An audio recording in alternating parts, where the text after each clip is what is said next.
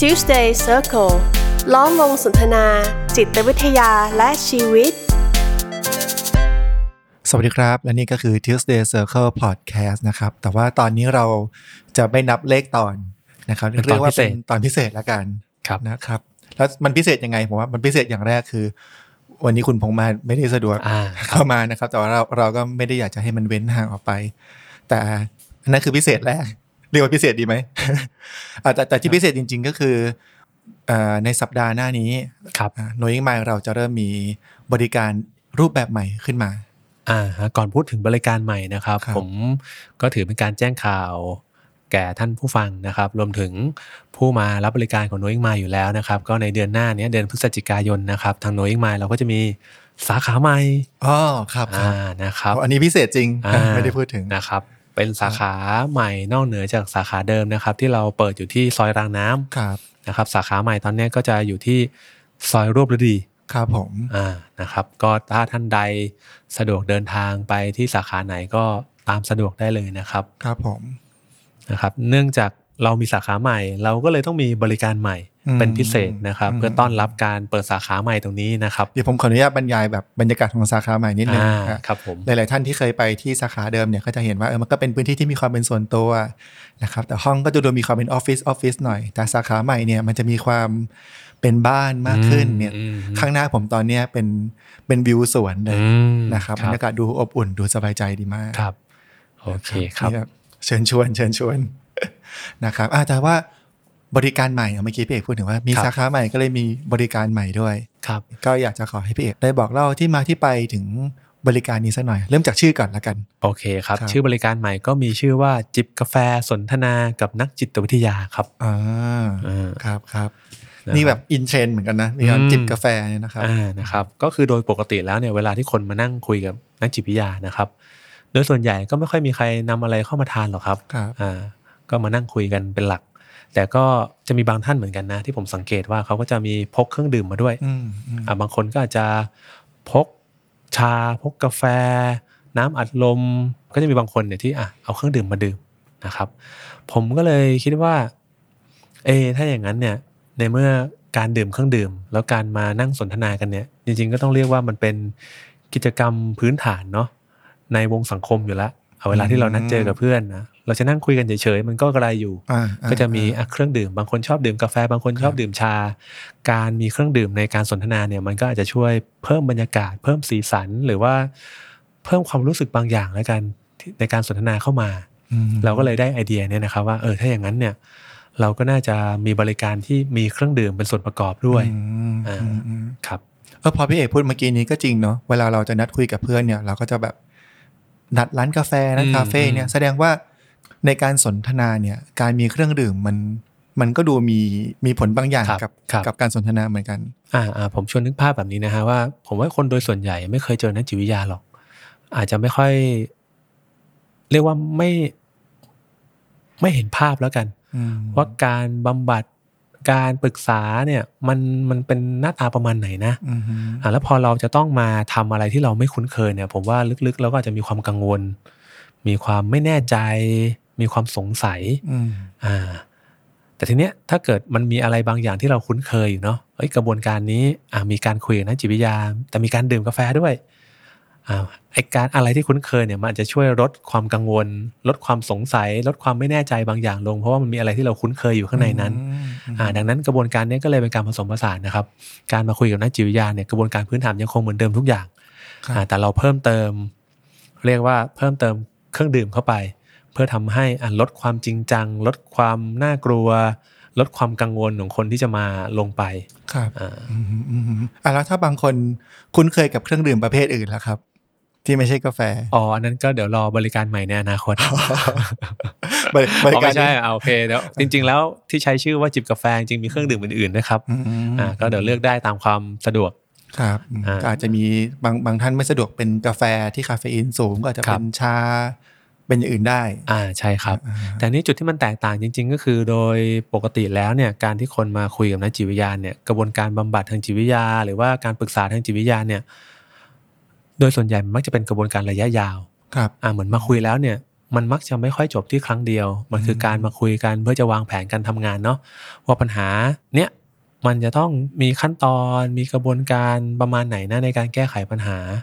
อ่าแต่ผมคิดว่ามันก็ไม่เสมอไป แม้ว่าโดยภาพรวมจะเป็นกระบวนการระยะยาวเนี่ยแต่ปัญหาของบางท่านบางทีอาจจะจบแค่ครั้งเดียวก็ได้ อือฮึ มันเป็นปัญหาที่ค่อนข้างเฉพาะเจาะจง เป็นปัญหาที่มันไม่ได้ใหญ่นัก เป็นปัญหาที่มันไม่ได้รุนแรง ไม่ได้มีความสลับซับซ้อนอะไร บางทีเขาต้องการคุยครั้งเดียวก็มีอ่าแม้ว่าส่วนใหญ่จะเป็นระยะยาว ครับ ดังนั้นผมก็เลยคิดว่าอ่าบริการจิบกาแฟสนทนากับนักจิตวิทยาเนี่ยเราก็จะออกแบบมาเป็นกระบวนการที่ให้มันจบในตัวเอง อืม อ่าแล้วมันก็จะเหมาะสำหรับคนกลุ่มหนึ่ง ครับ อ่า เอ้อคนกลุ่มหนึ่งที่พี่เอกพูดถึงเนี่ย ลองขยายความตัวนี้สักหน่อยได้ไหมครับว่าคนกลุ่มหนึ่งที่ว่าเนี่ยหมายถึงยังไงบ้าง อืมโอเคครับผมว่ามันก็อาจจะเป็นบริการที่เหมาะกับคนที่ยังรู้สึกว่ามีมีความไม่สบายใจนะ แต่ความไม่สบายใจนั้นมันอาจจะไม่ใช่เรื่องใหญ่ ไม่ได้เป็นเรื่องเร่งด่วนอะไรมาก คืออารมณ์ประมาณว่าจะแก้ก็ดีไม่แก้ก็ได้อะ อืม อ่ะถ้าแก้ก็จะได้สบายใจขึ้นอ่ะถ้าเป็นปัญหาแบบเนี้ยมันอาจจะใช้เวลาไม่นานในการพูดคุยกัน เป็นปัญหาที่จบได้ในครั้งเดียว อืม อ่ะก็จะน่าจะเหมาะกับคนกลุ่มนี้ เป็นคนกลุ่มที่ไม่ได้คาดหวังว่า ฉันจะต้องคุยกับนักจิตวิทยาไปยาวๆ คุยกันไปเป็น 5 ครั้ง 10 ครั้ง คือรู้ตัวเองมาดีอยู่แล้วว่า มันติดขัดอยู่นิดหน่อยอ่ะ อืม อ่าดังนั้นการได้คุยกันได้แก้แค่ครั้งเดียวจบเนี่ยก็น่าจะเหมาะกับคนกลุ่มนี้ อืม ซึ่งจริงๆ แล้วถ้าเขารู้ตัวเนี่ยไม่ต้องมาจิบกาแฟก็ได้นะฮะก็ไปไปบริการปกติก็ได้ ครับ อ่าแต่อันนี้ก็จะเป็นบริการที่มันก็จะมีกิมมิคเล็กๆน้อยๆเพิ่มเติมเข้ามา อ่าเป็นบรรยากาศ มานั่ง ที่มัน คุยมา สบายๆ นั่งคุยในบรรยากาศสบายๆมานั่ง ครับ ดื่มกาแฟไปด้วย ครับ นะครับ อันนี้ช่วยเพื่อให้เห็นภาพอีกนิดนึงปกติเวลาเราคุยในเซสชันจริงจังเราก็จะอยู่ในห้อง อืม ห้องแบบห้องแยกอะไรเงี้ย อืม แต่ว่าบริการนี้เราจะจัดตรงกลางของพื้นที่บ้านตรงนี้ อืม ที่มีวิวสวนอะไรอย่างงี้ อืมอืม นะครับแต่ก็ไม่ต้องห่วงว่าเราจะจัดพื้นที่ให้เป็นวันที่เออไม่มีบุคลากรคนอื่น ครับครับ ครับผม ก็คือยังคำนึงถึงความเป็นส่วนตัวและการรักษาความลับเหมือนเดิม ครับ นะฮะครับโอเคนั่นคือคนกลุ่มแรก กลุ่ม ที่น่า แรก จะเหมาะอ่ะเป็นมีปัญหาไม่สบายใจเล็กๆน้อยๆแต่คว่ารับ ถ้าได้แก้แล้วเนี่ยมันก็จะโอเคขึ้นแล้วก็ใช้เวลาไม่นาน ๆอืม นะครับคนกลุ่มต่อมาก็คือ กลุ่มคนที่อาจจะมองว่าตัวเองไม่ได้มีปัญหาอะไรหรอก แต่รู้สึกแบบมันมีเรื่องอยากจะคุยกับใครสักคนนะแต่ อืม คุยกับคนใกล้ชิดไม่ได้ ครับ เพราะว่ากลัวว่าจะไปมีผลต่อคนเหล่านั้นอ่ะบางคนกลัวว่าพูดกับคนในครอบครัวไปแล้ว เดี๋ยวเขาไม่สบายใจ พูดกับเพื่อนก็เดี๋ยวกลัวเพื่อนล่วงรู้ความลับบางอย่างที่ไม่อยากให้รู้อย่างเงี้ย อืมอืม เป็นเรื่องที่มันแบบอืมติดอยู่ในใจ อยากจะพูดมันออกมา แต่ก็มองไปแล้วเนี่ย ไม่มีคนใกล้ตัวที่เรารู้สึกว่าสามารถไปพูดด้วยได้เพราะว่าเดี๋ยวมันจะมีผล อืม ดังนั้นการมาพูดคุยกับนักจิตวิทยาในพื้นที่ตรงนี้ การแค่ได้พูดออกมาก็อาจจะทำให้เขาสบายใจขึ้นแล้ว อืม ก็อาจจะเหมาะกับคนกลุ่มที่อ่ะต้องการพูดคุยบางอย่างกับใครสักคน ครับผมนึกถึงคนอีกกลุ่มหนึ่งก็คือแบบมีความสนใจในเรื่องเนี้ยอ่ะอย่างเช่นมีความสนใจในเรื่องจิตวิญญาณสปิริตชัว อืมอืม เรื่องของ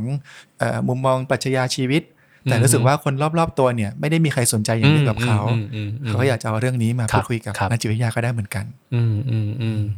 ผมก็เคยเจอนะ ก็จะมีผู้มาปรึกษาบางคนเนี่ยไม่ได้มีปัญหาเลยนะ ตั้งใจมาเล่าถึงแบบความความภาคภูมิใจในตัวเองให้ฟังอย่างเงี้ย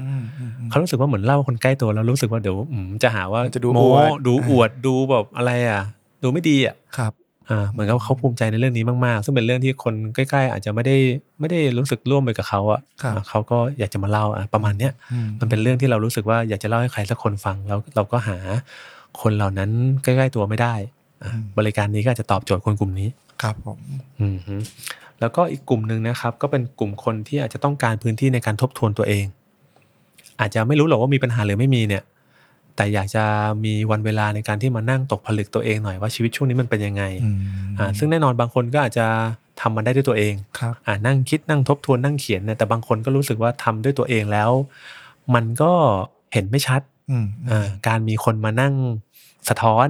มานั่งทบทวนไปด้วยกันเนี่ย อืม อาจจะทำให้เห็นชัดเจนมากขึ้น ครับ อ่าก็จะเหมาะกับคนกลุ่มนี้ด้วยเช่นเดียวกัน อืม กลุ่มคนที่ต้องการจะทบทวนตัวเองว่าเออชีวิตตอนนี้มันเป็นยังไง มีประเด็นปัญหาอะไรไหมหรือมีประเด็นอะไรที่ต้องใส่ใจเป็นพิเศษหรือเปล่า ครับอืมคล้ายๆเหมือนเช็คอัพตรวจเช็คร่างกาย อ่าครับใช่ประมาณนั้น วันก่อนผมอยู่ในวง